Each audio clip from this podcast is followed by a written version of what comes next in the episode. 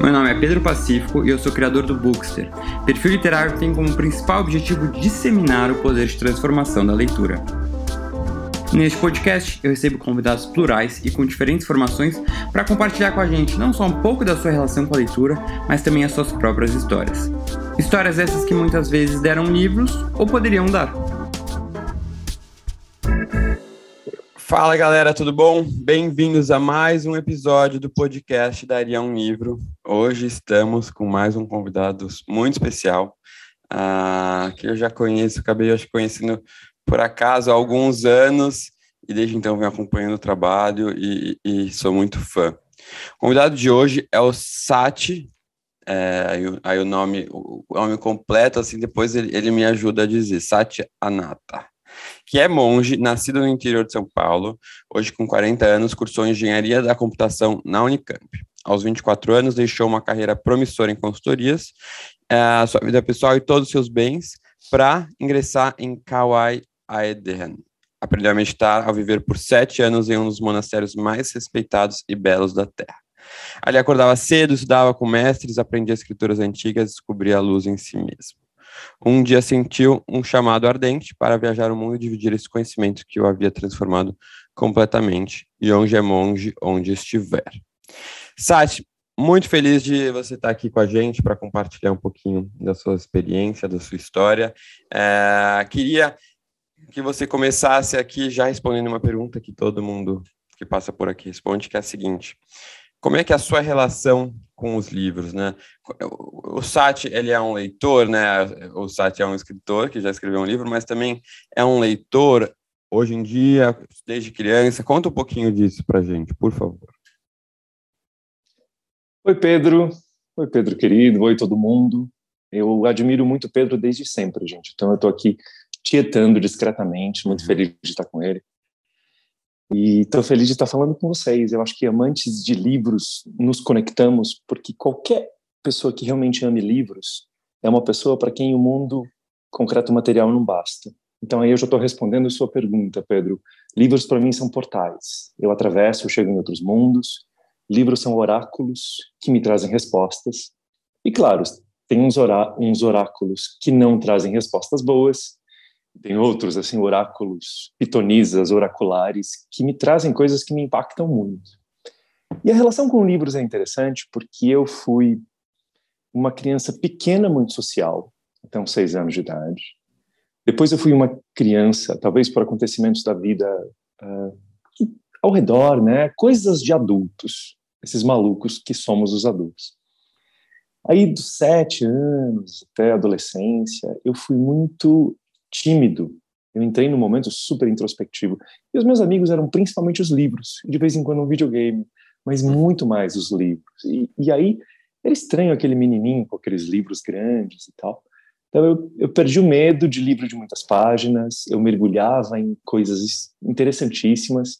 Isso atrapalhava muito minha relação com outras crianças, porque aí eu queria falar, gente, olha, acabei de ler tal coisa. E eles estavam vivendo uma coisa diferente. Uh, nem melhor e nem pior, mas eles estavam no futebol e eu estava em mundos fantásticos com coisas super interessantes. E aquela, aquela solidão toda depois me serviria muito como monge, né? Para criar um, uma descoberta do universo interior. Então, livros para mim são esses portais na consciência. Uh, eles vêm de uma insatisfação com o mundo simplesmente utilitarista o mundo não é para ser útil, é para ele ser pleno de significados, e os significados são como um caleidoscópio, a gente vai mudando e criando significados melhores, interpretações mais sutis, porque a partir do invisível a gente vai criando um visível melhor. É só quando eu consigo imaginar esse mundo melhor que depois eu vou conseguir concretizá-lo. E para imaginar, os livros me ajudaram muito. Então eu sou um leitor ávido com duas ressalvas interessantes. Uh, primeiro, que eu li, li, li, li, li, e depois no monastério eu tive que atravessar as palavras e buscar o silêncio. O que foi muito interessante e, de certa maneira, surpreendente. Porque, assim, eu tinha uma cabeça cheia de conceitos, cheia de uhum. palavras, cheia de referências e de notas de rodapé. E aí lá fui eu descobrir que eu posso ser amigo do silêncio e manter minha amizade com as palavras. Não, não há um ciúme, não rola ciúme entre o silêncio e as palavras. E outra coisa interessante, Pedro, que depois eu conto em detalhes, é que o monastério tem algumas regras estritas. E uma delas é que eu passei muitos anos sem ler ficção, lá não se lê ficção. É mesmo? Mas eu sentia muita falta, é. Eu sentia muita falta. E às vezes, à noite, à noite, assim, tipo, tarde da noite para monge é sete da noite, tá? Então, hoje eu até durmo mais tarde, mas no monastério. Então, às vezes, eu ia escrever ficção porque eu queria ler ficção. Então, eu sentava, escrevia uma frase que eu não sabia onde ia dar, escrevia a frase seguinte, inventava um personagem sem saber onde aquilo ia dar, porque eu estava ávido de ler alguma coisa dessa dessa coisa inesperada que a ficção nos traz. Então, eu sou muito leitor. E aí, quando precisa, eu escrevo. Nossa, que interessante isso, é, de não poder ler ficção a ficção. É, eu, eu, incentivo muito a ficção para as pessoas. Eu acho que é, e você, como disse, também tinha uma relação forte com a ficção. Tinha algum motivo especial? Eu fiquei curioso, né? Por, de não poder ler ficção, mas não tinham muitas regras, né? O monastério, mas é, havia uma justificativa para isso? Tem. Deixa eu ver se eu consigo falar uma resposta que leve menos do que 80 minutos. Vou tentar falar rapidinho. É assim, gente. Eu sou muito dedicado hoje à, à espiritualidade, que eu acho que é a transcendência, que cabe em qualquer religião. Eu acho que esse é o objetivo meu e de muitas pessoas. E o método, a escada que a gente usa para subir para esse lugar, são as religiões. Só que todo monastério e toda instituição religiosa, ela tem um próprio método. Ela tem um estilo dela e e, de certa maneira, compreensivelmente, eles não querem misturar com outros métodos. A polinização é fundamental na literatura. As ideias, a subversão, a mistureba, a loucura, virar de ponta cabeça. Mas toda religião é institucionalizada, ela tem as próprias regras. Então, o que era muito incentivado no monastério era trabalhar bastante, meditar muito e ler certos textos religiosos. Eu estudei religião comparada. Mas aí, Pedro, eu transgredia, porque eu sou um rebelde muito bem educado, mas eu sou um rebelde. E às vezes não parece, mas eu sou. Acho que como qualquer pessoa que, de novo, não se contenta com o mundo e usa os livros para ir buscar um mundo diferente que depois a gente vai trazer para cá. E aí eu uh, consegui um livro de história da não era ficção, mas era a história da, dos artistas da Renascença. Uh, era a vida dos artistas de Giorgio Vasari. E, hum. e aí eu ficava lendo sobre arte, sobre um monte de coisas que não eram só espiritualidade, para não uhum. ficar bitolado. Então, toda religião te pede que você bitole um pouco. Ou, não vou dizer que toda religião, mas toda instituição, né? E aí eles não queriam ideias, porque vai que você acaba, sei lá, se desviando, como realmente eu eventualmente decidi que não tenho religião nenhuma e saí do monastério. Eu era um perigo. Eles tinham uma certa razão. Acho, acho legal isso de você falar de não querer ficar bitolado, né, em, em, em só um tema. É, eu acho que isso é importantíssimo para qualquer um, e até quando a gente fala em leitura, eu tento, tento sempre incentivar isso da, da diversidade nas leituras. Mas conta pra gente, antes da gente falar um pouquinho do seu livro, eu quero, acho que todo mundo aqui fica curioso para saber como é que foi esse seu processo, né, é, de largar a engenharia, por exemplo, né, um, um curso totalmente de exatas e números uh, e se tornar um monge. Olha, deixa eu ver, eu acho que cada vez que eu respondo eu dou uma resposta nova, hein? Então vamos lá. Eu não mudei tanto assim. Eu fui estudar engenharia de computação porque eu queria respostas que fizessem sentido. E computação, em teoria, é algo que faz um sentido que você cria coisas. E eu queria criar coisas e coisas que fizessem sentido, que tornassem tudo mais fluido. Então eu adorei estudar, eu adorei estudar certas coisas lógicas de computação. Descobrir como que a gente pega certos impulsos elétricos e transforma aquilo em uma multiplicidade de soluções e possibilidades. Mas aquela lógica que eu buscava, é, ela era uma lógica daqui da Terra. E, e ela explicava muito bem como reorganizar coisas, mas ela não me dava um ethos, não me dava um princípio de, ok, então, através de computadores, eu posso entender lógicas e utilizar o potencial da mente humana e criar coisas legais no mundo. Mas quais coisas? O que, é legal, o que, não é legal? O que, é o bem e o que não é o bem? O que é a paz, o que é a ausência de paz? Qual é o princípio que tem que me guiar? E aí eu descobri, descobri através de uns instrumentos muito involuntários, Pedro. Descobri através de angústia, uhum. tristeza, ansiedade, desespero, nervosismo, insatisfação e solidão. Um dia um amigo me ligou, isso lá em 2002, e ele falou, eu já estava lendo coisas de monge, mas eu jamais achei que eu fosse ser um monge. Uhum. Eu achei que meditação era uma coisa que eu fazia no fim de semana para ficar menos triste, né? E aí ele me ligou, era um sábado, falou: vamos sair todo mundo, tomar uma cerveja, vamos conversar e tal, o que é muito gostoso, gente inteligente. Aí eu estava quieto, eu estava introspectivo, eu já estava utilizando os livros como um portal para chegar, às vezes, no silêncio, em busca do significado. Aí você volta para os livros e tal. E aí eu respondi para esse amigo do convite da cerveja. Falei: ah, então, eu, eu, vocês, vocês são o máximo, mas eu estou muito monástico hoje. E aí, dois meses de risada de que eu tava monástico. Mal sabiam eles que eu ia realmente ser monástico. Eu também no futuro sabia. eu prometia. Mas era a palavra que me veio, sabe? Era a palavra apropriada para aquele instante. Gente, estou me sentindo assim meio monástico, eu quero ficar quietinho. Então, o processo foi que eu tenho uma mente lógica e um raciocínio forte.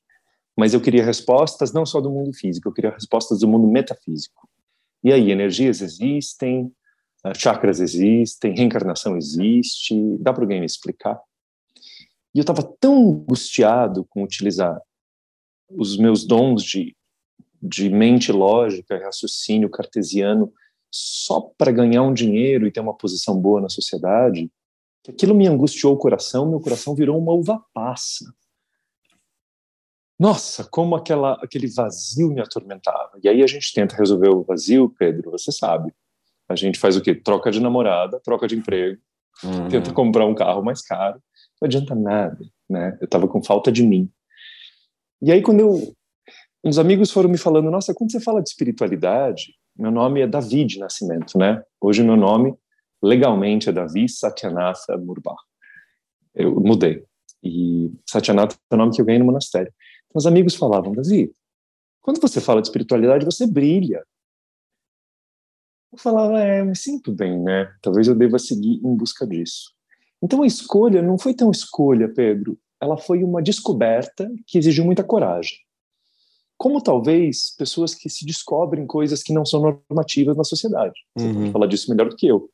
Você uhum. descobre, aí você fala, bom, agora eu vou ter que ter coragem de viver isso. E eu descobri que eu precisava viver esse caminho do monge.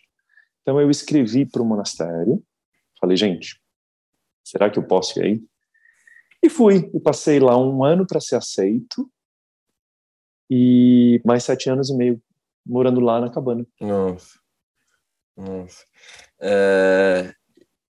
Deve ser um, um, um choque cultural, assim, muito grande, né, de não só de rotina, mas de, de ideias, de pensamento. É... Como é que você conseguiu para desacelerar, né? Eu sei que no, seu livro, no Seja Monge, você dá dicas de meditação. Eu acho que é, a dificu maior dificuldade das nossas gerações é desacelerar é, e conseguir chegar, acho que, num estado de meditação aí, que você consegue não pensar em muita coisa. Como é que foi? Foi algo muito desafiador para você, né?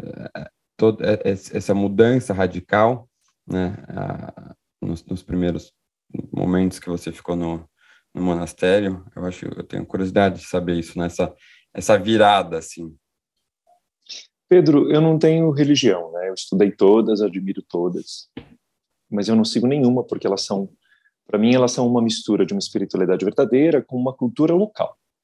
Então, o taoísmo ele é todo tingido de maneira bela pela cultura chinesa daquela época, uh, de Lao Tse, O, o, judaísmo tem coisas belíssimas, também tingidos pela cultura e a história do povo judeu, inclusive, às vezes misturamos, né?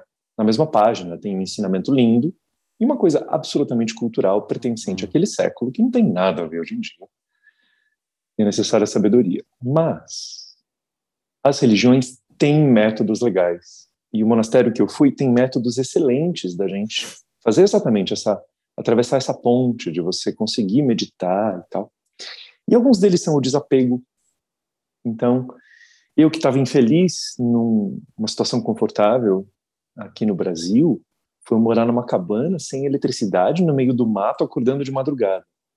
E pior, sempre sobra para o estagiário, né? Porque quando eu era um monge mais novo, eu tinha que preparar o templo para uhum. todos os monges. Então eles chegavam para meditar às 5 da manhã, mas eu tinha que estar no templo às três da manhã uhum. para arrumar o templo. Então sempre sobra para o estagiário. Então eu acordava às duas e meia, bêbado de sono, tinha ido dormir às sete da noite. Eu tinha que colher flores, porque tem que levar flores frescas para o templo. Colhia flores com lanterna, e aí eu levava para o templo, tinha que estar de banho tomado, enfim. Eu aprendi a tomar banho sem acordar. Eu saía correndo, colhia flores, entrava no chuveiro, me enrolava naquela roupa de monge, que não é essa que eu estou vestindo agora. Lá no monastério, eles usam um tecido, gente, muito interessante. É um tecido comprido. Ele não tem nenhuma linha de costura. É um tecido super comprido, uhum. que você enrola no corpo. E quando você é monge novo, faz muito bem para a fé, porque você tem certeza que aquilo vai cair, você fica rezando, pelo amor de Deus, não caia uhum. roupa, na frente de todo mundo. É, depois você aprende a amar. Então, é, essa rotina intensa, essa ruptura com o antigo, essa intensidade da busca de um propósito. Então, eu realmente tinha mergulhado de cabeça.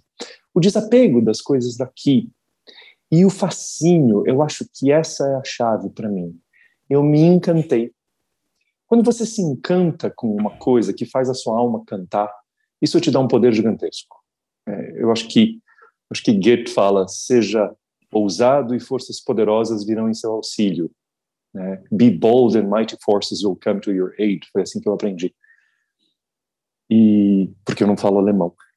E assim, gente, quando eu me encantei com a possibilidade de viver uma vida mais amorosa, de viver uma sutileza, de investigar os mistérios do universo, de estar num lugar onde o dinheiro não importava, de estar num lugar no qual eu tinha, eu era respeitado na minha solidão, e no, no meu monasticismo. E eu falo solidão, tem pessoas que me corrigem para falar solitude.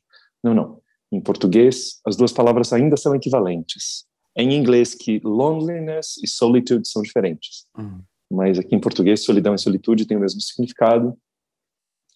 Cabe a nós dar um significado mais positivo. Mas, enfim, quando eu me encantei e aquilo ardia dentro de mim, a transição foi sendo mais uh, toler tolerável, sabe? E, e, o que foi mais difícil, gente, não foi volta de celibato, não foi morar na cabana sem eletricidade, não foi o fato de que se eu quisesse usar o banheiro tinha que andar 10 minutos no meio do mato com uma lanterna, não foi o fato de que chovia a cântaros naquele lugar, chove, que a água cai do céu sem parar. O mais difícil foi o voto de obediência. Quando vem um monge e ele dá uma ordem para você que não faz o menor sentido, tipo, não leia livros de ficção. E você tem que falar, sim, não lerei livros de ficção. O voto de obediência foi o mais difícil de todos para mim. Mas tudo é muito diferente, né? Deve ser um, realmente um, um choque cultural. E aí, como é que, a partir disso, dessa experiência, depois você acaba deixando o monastério, volta aqui para o Brasil, não sei depois de quanto tempo, mas e aí decide escrever um livro, né, ou seja, monge. Como é que foi essa ideia de escrever um livro, de levar isso adiante e, e querer ajudar outras pessoas a encontrar esse caminho para a espiritualidade? Nasce de uma rebeldia isso, sabe, Pedro? Uh, como eu acho que muitos livros nascem de um de uma necessidade de um grito. O autor olha aquilo e ou ele tem algo muito forte dentro de si, ou ele tem uma mensagem muito forte que ele quer trazer ao mundo. E eu saí do monastério e eu passei alguns anos sem casa. Eu viajava, eu tinha duas malas, uma de livros, uma de roupas. Não morava em lugar nenhum. E ficava hospedado, assim, no sítio de um, uma pessoa em Amparo, no interior de São Paulo, na casa de uma pessoa em Reading, na Pensilvânia, na casa de uns amigos em São Francisco. Ia dando aula de meditação, viajando pelo mundo. Apartamento de pessoas queridas em São Paulo. Nômade. Uhum. Monge avulso. Assim. E tentando adaptar os votos, né, gente? Porque quando você está no monastério, o voto de, de pobreza é muito simples. Pronto. O monastério tem coisas, ele te supre. Mas e aqui, quando as pessoas me davam doações ou contribuições, como que eu lidava com isso? Eu fui mudando, por exemplo, o voto de pobreza vira um voto de simplicidade, que eu ainda mantenho, assim. Você vai olhar, a vida é relativamente simples. Coisas de qualidade, assim, eu tenho um bom computador, mas a vida é simples, simples, quase não tem nada, assim, móveis no lugar onde eu tenho a minha salinha de meditação, minha casa, casa alugada. É, mas aí, depois de alguns anos, eu me estabeleci em São Paulo, porque tinha muitos alunos aqui, eu falo português, e eu tinha essa necessidade de gritar, de falar assim: monge não é uma coisa religiosa, assim como música pode ser utilizada na, na religião, mas ela não, não é presa na religião. Ser monge é um estado de encontrar o monos. O que é o monos? É sentir uma vida única, que permeia tudo, sentir que a gente se dividir da natureza, você achar que a vida do rio não é a sua vida, a vida da árvore não é a sua vida, achar que uma pessoa que está sofrendo na Ucrânia não vai afetar você, achar que a felicidade do outro não é a sua felicidade, tudo isso é um engano que nasce de uma diminuição da nossa consciência. E uma consciência expandida te leva para esse monos.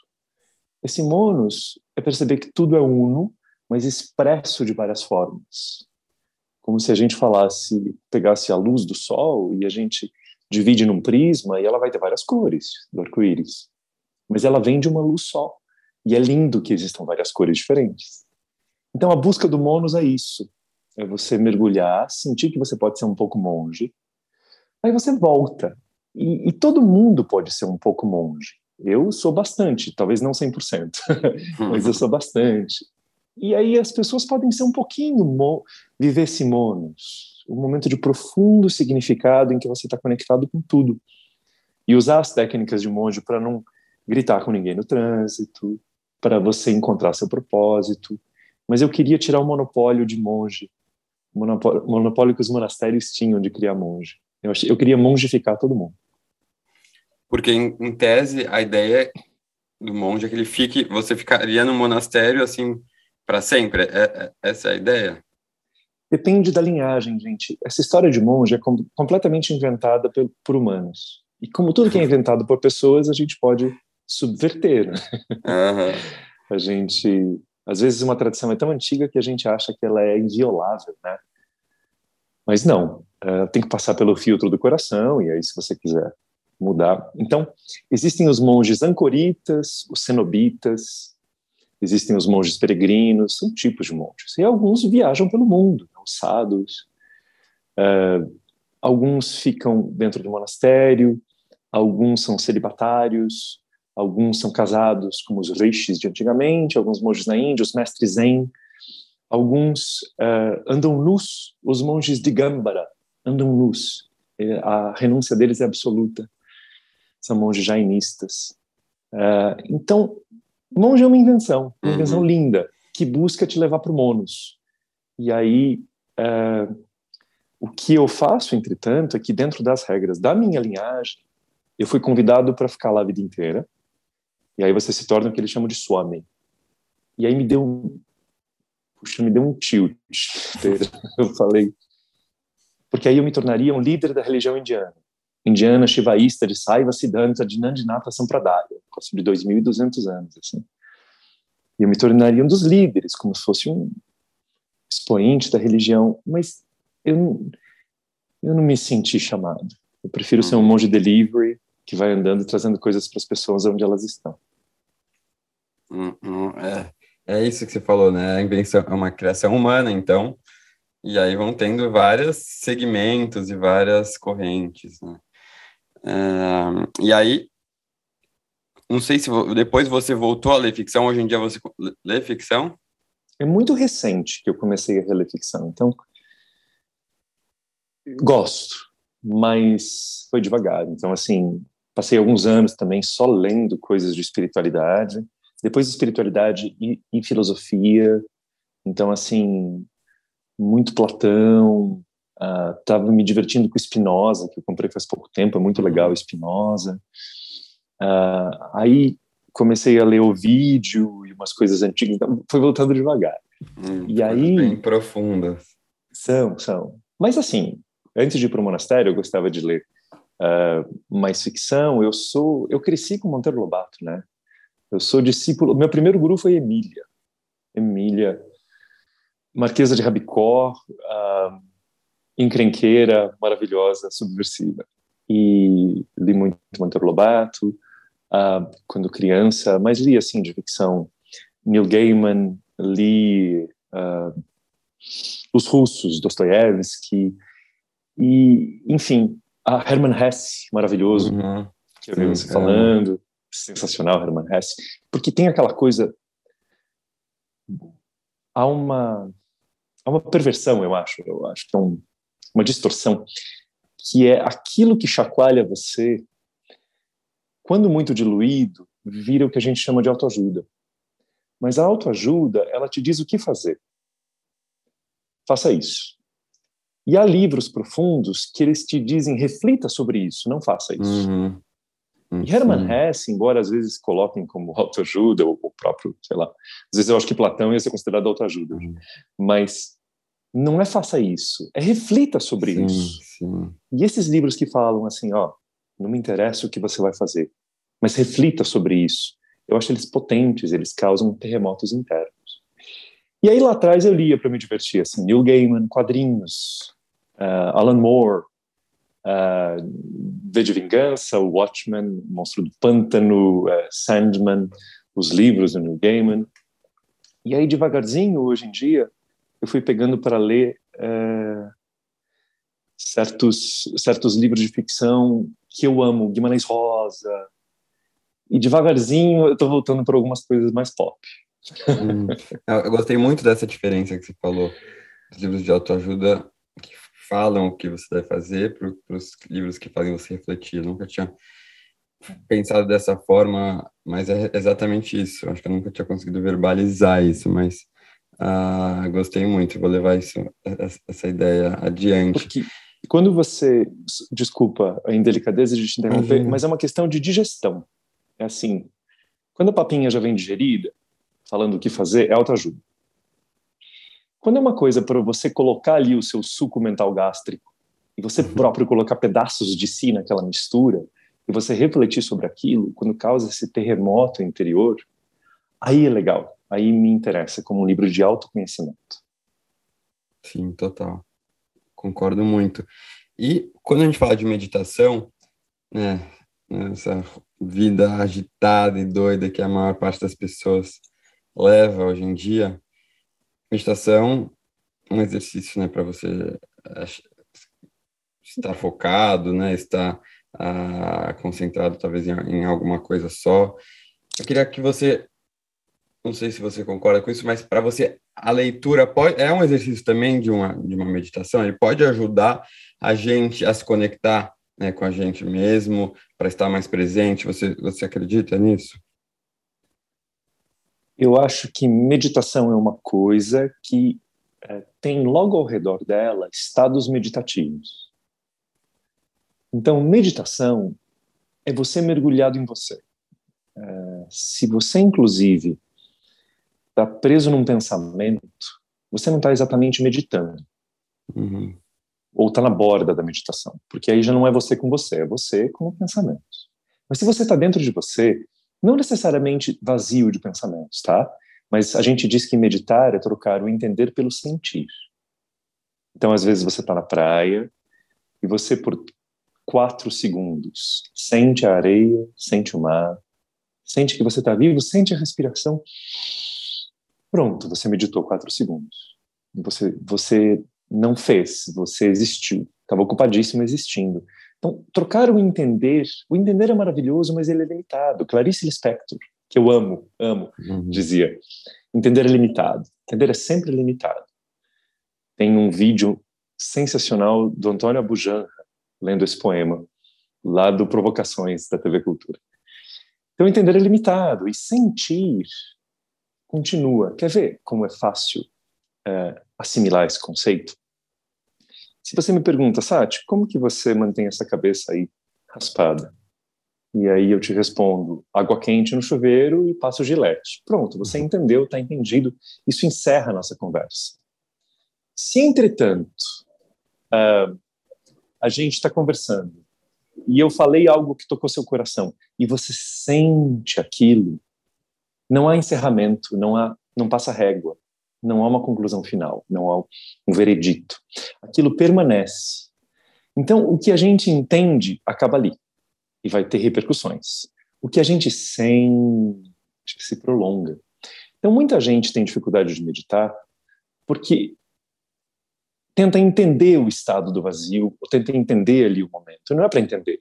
Ao sentir, você prolonga aquilo. Ninguém mergulha na água do mar e fala: pronto, gente, entendi a água, vamos voltar para casa. Você sente aquele momento. Você tem que sentir um beijo. Se você está tentando entender o beijo, você está pelo lado errado. E meditar é assim também. Sim. E, e, a, e a, leitura, é, você acha que pode ser um. Não, fui, numa, fui num viés, mas deixa eu voltar. Do, perdão. Uh, então, a leitura é um estado meditativo para mim. Ah, tá. Ela. Tudo bem? Apareceu uma coisa uhum. aqui? Estamos... Lógico, lógico, lógico. A, a, a leitura é um estado meditativo, porque ela vai me fazendo mergulhar, mergulhar, mergulhar, e nada existe, ela puxa a minha concentração, existe só aquele livro, só aquele mundo, aquele portal que eu atravessei. Então eu acredito que uma pessoa que tem poder de concentração através dos livros poderá se tornar um meditador muito melhor.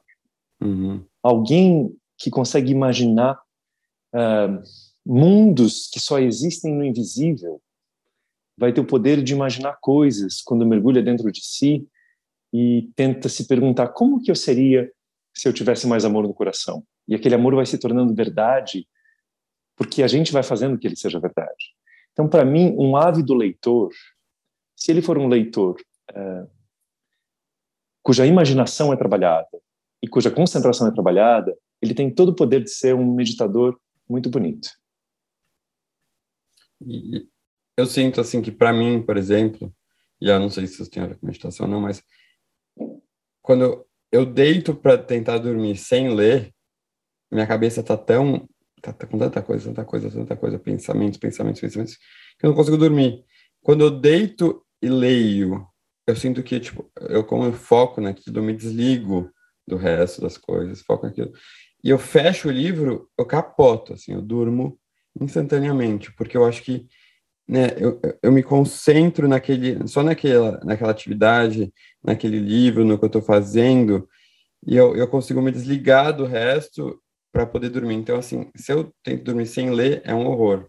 É, e para mim isso é uma forma de me desligar mesmo, né? Deve ter alguma coisa a ver com esse estado meditativo que você. Super. Porque... Uhum. Super, é um estado meditativo. A gente que ama a leitura, para algumas pessoas, Pedro, é lavar louça. Assim. Para mim, definitivamente não mas para algumas pessoas é fazer algo simples que faz com que a mente. A mente é uma máquina de pensar. A tarefa dela é pensar em um monte de coisas. E aí, quando a gente fala mente, é como você soltar ali uhum. um, uma criança, dar uma tarefa para ela. Mente, vai lá pensar nesse livro. Ela se reorganiza, mergulha naquilo. Então, é muito lindo quando a gente dá coisas para nossa mente, seja numa meditação, onde o assunto é você, ou seja em algo que é a borda da meditação, com uma leitura maravilhosa, ou como às vezes para algumas pessoas cortar grama, sabe? Fazer tricô. Uhum. É, é muito bonito você perceber que a mente pode ser reorganizada a partir de algo que você ame. Mas não adianta alguém que é grande amante da leitura e não gosta de tricô tentar mergulhar no tricô. Lembra que eu falei que o que me ajudou no monastério foi me encantar com aquilo? Sim. E eu acho que a, a, gente acalma a nossa mente e ela entra em estado meditativo com a leitura porque a gente é encantado com a leitura. Uhum. O estado de encantamento, para mim, é, é, muito importante no ser humano. Não é para deixar para trás. Sim.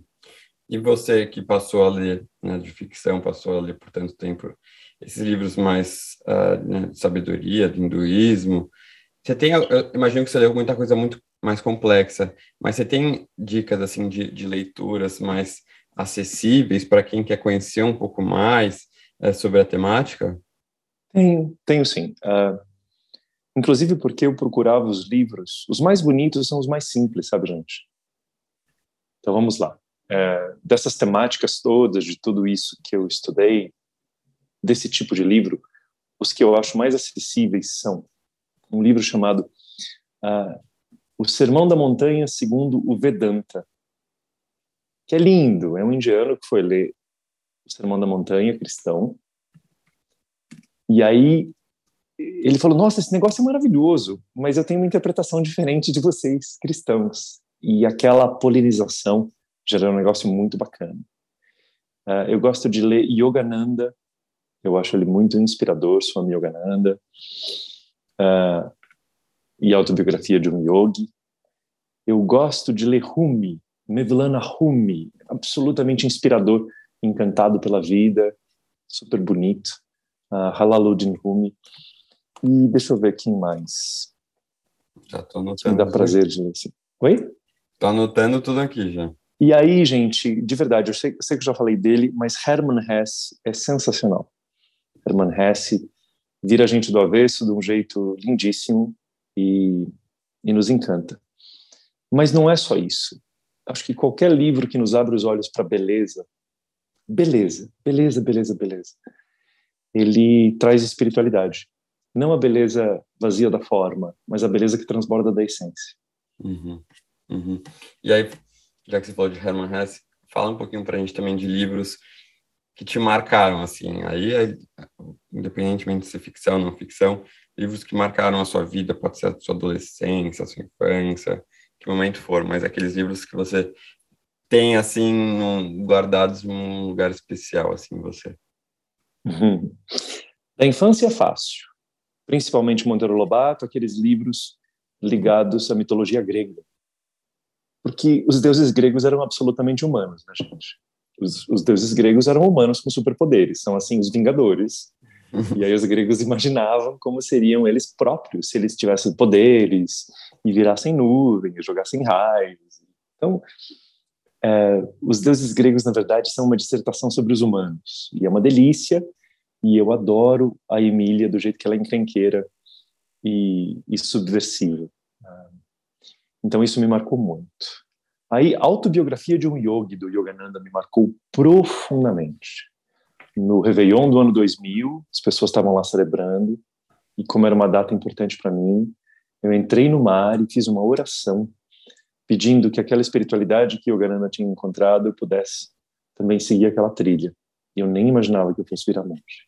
Mas aquele livro me impactou muito.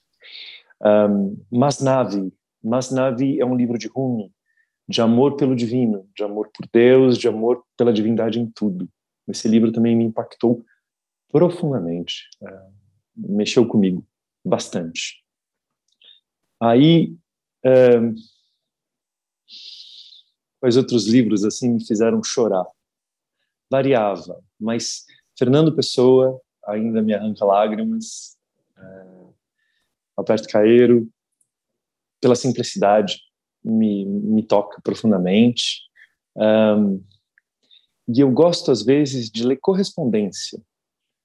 Correspondência entre pessoas. Um, assim, Mário de Andrade, Carlos Drummond de Andrade, Cartas de um Amigo, para ver que as nossas dores humanas são são de todos. Quando a gente vai vendo que embaixo ali da, da fachada, é, todos sofrem dores muito parecidas. Uhum. Portanto, a gente não tem que ter vergonha das nossas dores.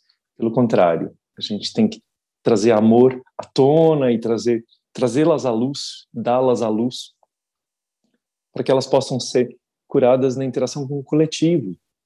É, é, tão estranho porque eu sou monge, né? E eu busco monos mas o coletivo é o resultado do monos. Então a gente vai alternando. Às vezes o que cura é o coletivo, às vezes o que cura é o monos. E tem que ter sabedoria de ver qual é qual, a alternância. Eu, aprendi muito com a literatura isso de como as, as, as sensações, né, as angústias, os medos, as alegrias, são universais, né? No final, quando você chega na, nas sensações, você vê que todo mundo sente as mesmas coisas. E é muito bom se identificar se identificar com outros personagens, com outros autores, quando você está lendo, né? Você se sente menos sozinho nas suas emoções, nos seus medos e angústias. Isso para mim foi algo muito importante que, que eu aprendi lendo e que uh, uh, acho que me, me deu assim mais tranquilidade com o que eu estava sentindo de uh, tirar aquela ideia de não só eu sinto isso, né? Só eu eu tô sozinho nisso, não. Você vê que você lê livros assim de anos e anos, anos, anos, anos atrás e as sensações eram as mesmas, né? Como as temáticas são universais. Uh, e Sati, você escreveu Seja Monge, agora conta pra gente, você, tá, você tem planos de escrever mais algum livro? Tem algo em andamento? Pode dar algum spoiler? Posso dar spoiler? E eu estou dando risada porque você. É, é muito propício que a gente esteja conversando hoje e esse teu amor por livros que inspira tanta gente. Porque eu estou num, numa encruzilhada difícil, Pedro. Uhum. Uh, eu estou escrevendo um livro muito legal e necessário, porque eu tenho um monte de coisa que eu aprendi no monastério, em livros empoeirados, em línguas difíceis, sânscrito ou inglês antigo, uns conceitos super religiosos, que eu quero transformá-los em coisas mais simples. Mas o meu prazer não é escrever coisas uh, de maneira didática. Meu prazer é escrever ficção inspiradora. Uh, então, parece que eu estou escrevendo duas coisas ao mesmo tempo. E a ficção está bem no início, não sei o que fazer com ela. Mas o livro que já está andando bastante se chama, por enquanto, A Lente e a Roda, e explica uma visão oriental da diferença de perspectiva, da potência que tem um olhar diferente, ligado ao, à busca da felicidade as energias que a gente chama de chakras, como quando você está vibrando numa energia diferente, o mundo se torna e se revela um local completamente diferente. Então, os chakras na Índia, chakra quer dizer roda, e, mas ele também é uma lente, mesmo formato. E através dessa lente você vê o mundo, dependendo do que você está vibrando em você. Então, o chakra não é só a roda que te leva pelos seus caminhos e uma coisa que gira um centro energético que realmente existe na gente sutilmente. Mas ele é também uma lente pela qual você vê o mundo e a gente pode trocar de lente. E isso é maravilhoso. Então é um livro no qual eu estou trabalhando chamado A Roda e o Chakra. E ele não existe, pelo menos em nenhuma língua ocidental, nada assim. Ele vem de textos bem antigos uh, que eu vou tentar tornar acessível. Então é isso, gente. É um guia das dimensões e da perspectiva e de como tudo muda uh, quando a sua energia e vibração muda. Hum, que máximo. Estamos ansiosos aqui para quando ele ficar pronto. Sati, queria te agradecer muito pela conversa. Foi um papo muito gostoso. Uh, sempre aprendo com você e, e é muito legal ver histórias diferentes, né? Eu acho que um dos principais objetivos aqui do Dar um Livro é não só falar de livros que contêm boas histórias, mas também ouvir as boas histórias é, dos convidados. Então, muito obrigado por ter participado. Agradeço o pessoal também que ficou escutando a gente aqui até o final. E é isso. Nos vemos em uma próxima. E semana que vem tem mais bate-papo com novos convidados, pessoal.